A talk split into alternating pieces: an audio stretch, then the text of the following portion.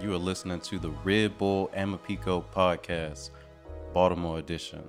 It's that first introduction um, where I want people to remember, oh my God, I learned about this cool program, but I also met an incest survivor too. It's like she said the word incest, and she's a survivor of this thing. Racism is one of our, you know, American taboos. I'm holding up a mirror to you and like, hey, do you know who you are? The most powerful thing that we have is our story. Welcome back to the Red Bull Amaphiko podcast with me, Audrey Buchanan. For many of the social innovators in the Academy, their calling means waking up every single day to elevate, unpack, and address the subjects and communities that many people would just rather ignore. From childhood sexual abuse to racism and the persecution of trans youth around the nation, these folks don't take not interested as an answer. The convenience of ignorance just isn't going to work for them, and their job doesn't end with crucial conversations. It starts there. It means getting people on board to fund their programs, to vote for legislation, and to change behaviors and belief systems. So that's the question for this episode. How do you get people to engage with subjects they really want to ignore? I'm Brittany Kellum, and I am the founder and visionary of Just Speak Incorporated. And Just Speak is a trauma centered nonprofit advocacy that provides crisis support and resiliency programming for ages 5 to 18. It is based in Detroit, but this is truly um, growing to be a global initiative. But that's where it's starting because I'm from there. Similar to my introduction, I just told you my name, I told you what I do, but the second thing in there is I always say I'm an incest survivor. So that both tells you about myself and you've now met someone that is a survivor of child sexual abuse. So it's that first introduction um, where I want people to remember, oh my God, I learned about this cool program, but I also met an incest survivor too. Like she said the word incest, and she's a survivor of this thing. So I find taking people along that kind of dark journey um, while they're kind of experiencing my light and my love and my smiles, um, it, it, it is rough for them, but it adds this buffer and and I, I, tell my story to really to really share that with other people because they need to hear it. It's about experiencing. It's no different for me than saying I had a wonderful time at the grocery store and I buy, I bought fruit in my favorite smoothie. It's it, it's a story, and and those things should be should be shared and passed on and rippled throughout the universe. Yeah, when people hear my story.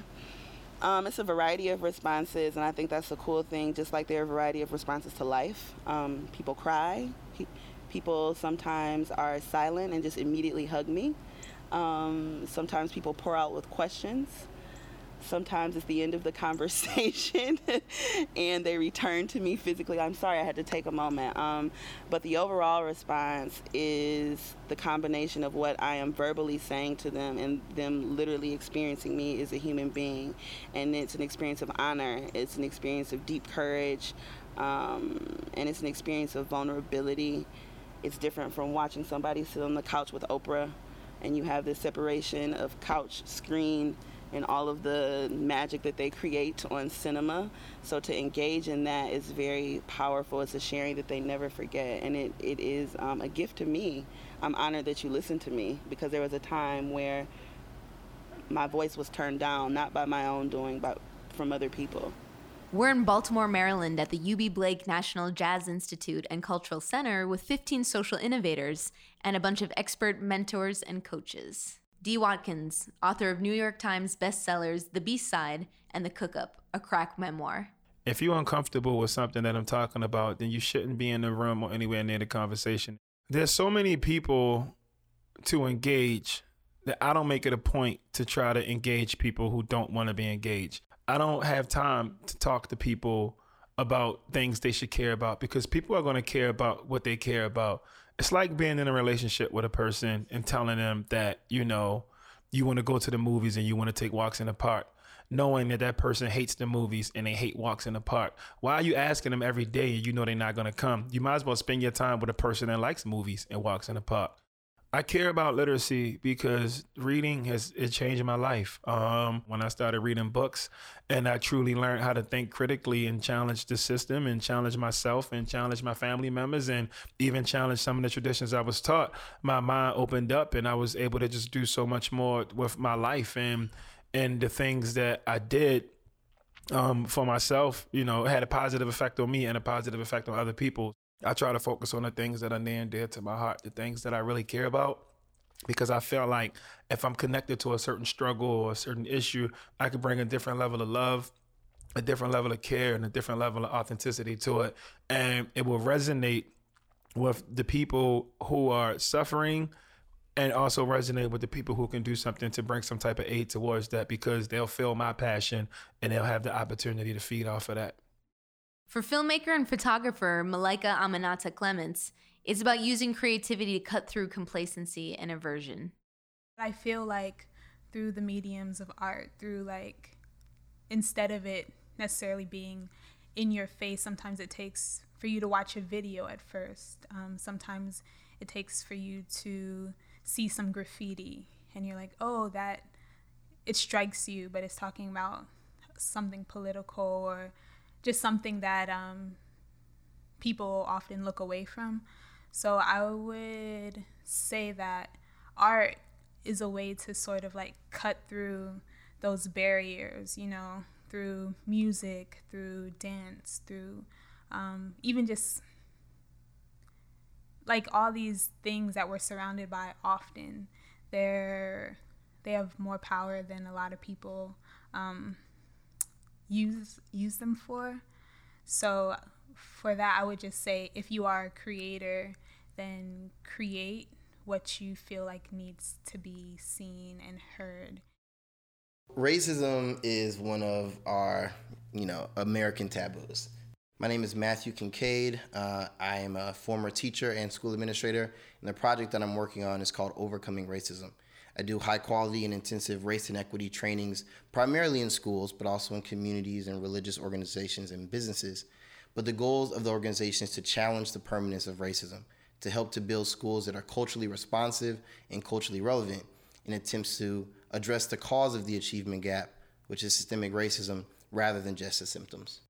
Oftentimes, when incidents of race or racism come up, people are more likely to say things like, don't talk about it, or I'm colorblind, or I don't notice color. So, going into environments, diverse environments, and saying, we're gonna not only talk about racism, but we're gonna have a really open, honest, and critical conversation about how systemic racism plays out on the societal level, how it plays out on the institutional level, maybe at your school or your religious organization or your business, but also how systemic racism plays out in your personal life. Ways in which I help to get people engaged in that conversation. Um, first is compassion, meeting people where they are, understanding that everybody's at a different part in this journey, and hoping that you know our collective goal of overcoming racism will outweigh our fears that we bring to the conversation. I think in terms of body language, it's just important to be open. Um, you know, as a person of color, obviously the system of racism is very personal to me. But when I'm in front of people and I'm doing these trainings, it's just extremely important that I make myself open to people, that you smile, that you create opportunities to laugh and kind of break the tension, that you touch people. You know, people oftentimes, you know, cry and have these emotional reactions. And so it's very important to me that I touch that person. I may give them a hug or rub their back. You know, I ask participants to reach out and touch one another. It's, it's these things that we're missing. You know, there's a lot of pain. And it's not just pain on the side of people of color, but it's pain from white people as well. And so we have to embrace one another. We have to cry together. We have to laugh together through the pain um, and recognize that we can that this system hurts all of all involved, and we can create a new normal where everybody can love and see each other in more authentic ways. Author D. Watkins.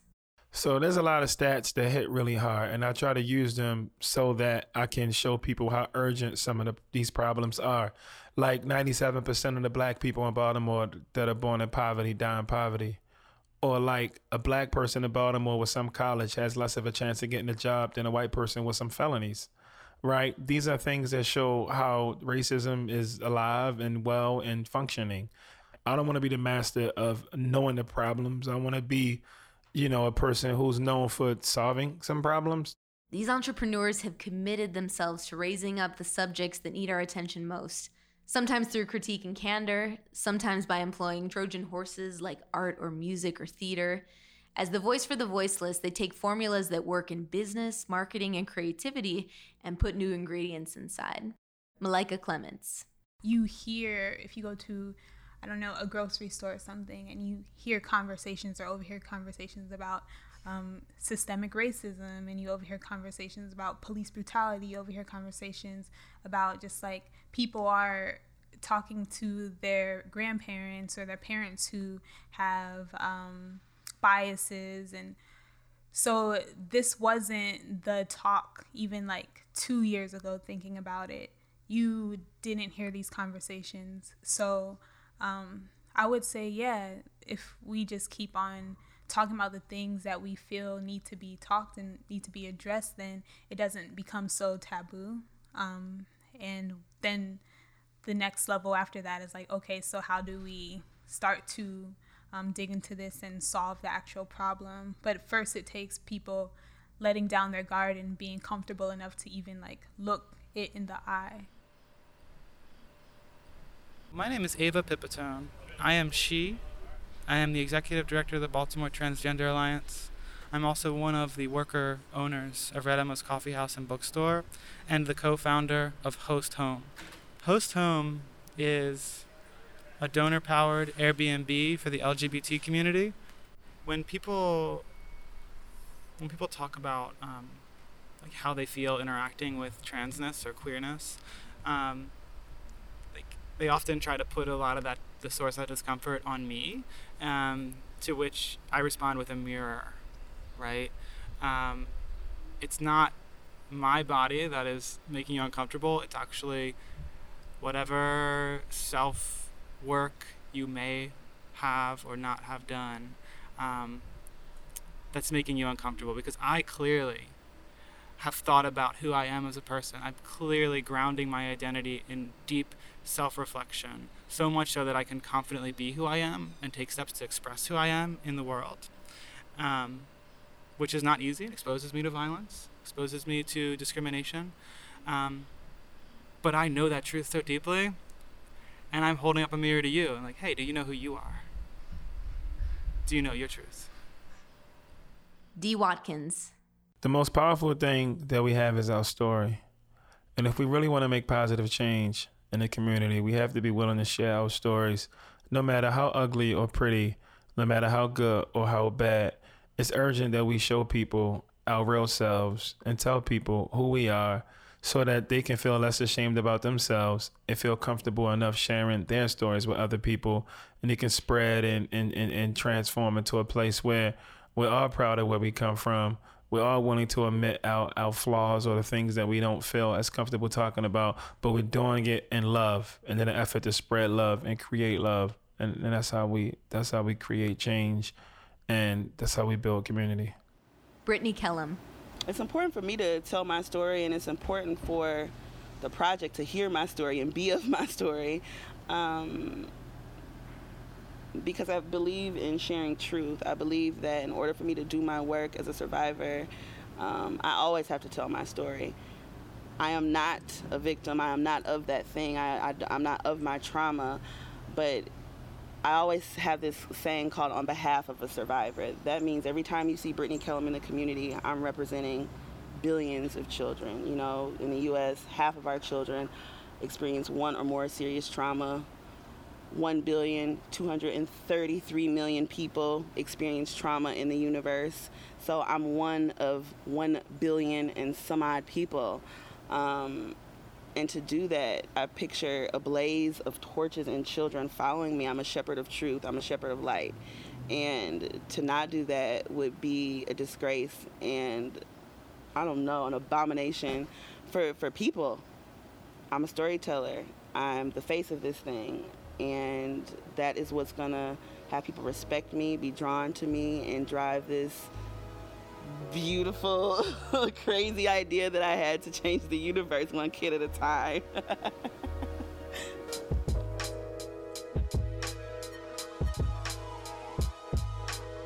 you are listening to the Red Bull Amaphiko podcast, Baltimore edition.